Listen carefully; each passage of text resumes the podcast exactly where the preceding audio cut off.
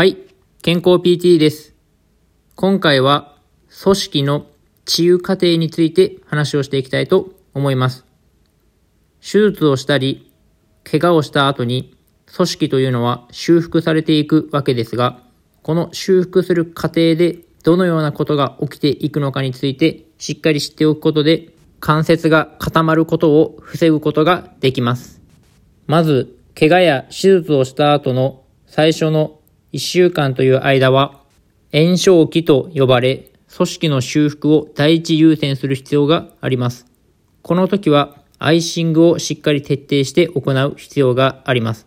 このアイシングをしないと、腫れがひどくなったりして循環が悪くなっていき、また足がむくむことによってそれが原因で関節が硬くなるといったことが起きてくる場合がありますので、最初の1週間というのはしっかりアイシングをするようにしましょう。そして手術や怪我をしてから2週間から4週間ぐらいが経過した時というのは、組織がだんだん癒着というくっつき始める時期になっていきます。この時というのは筋肉が固まっていく時期でもありますので、しっかりと筋肉を動かすような運動やマッサージというのが大事になっていきます。この2週間から4週間の間に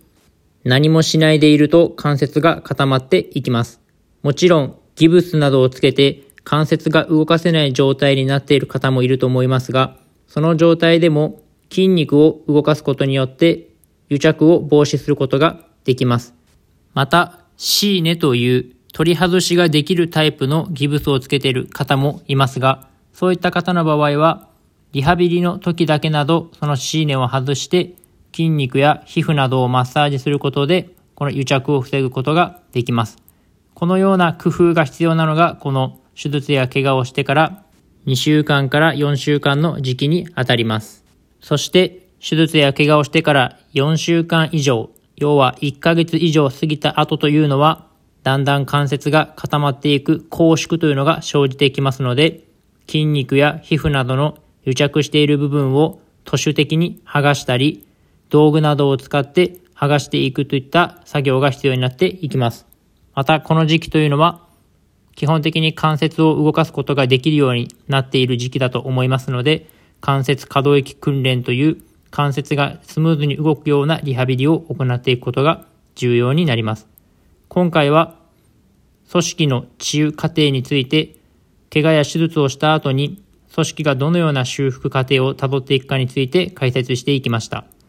その修復時期に応じてやることというのが変わっていきますし、それをしっかりやらないと関節が固まっていってしまいますので、今回の話を参考にしていただき、関節が固まらないようにしていただけたらと思います。今回は以上です。ではまた。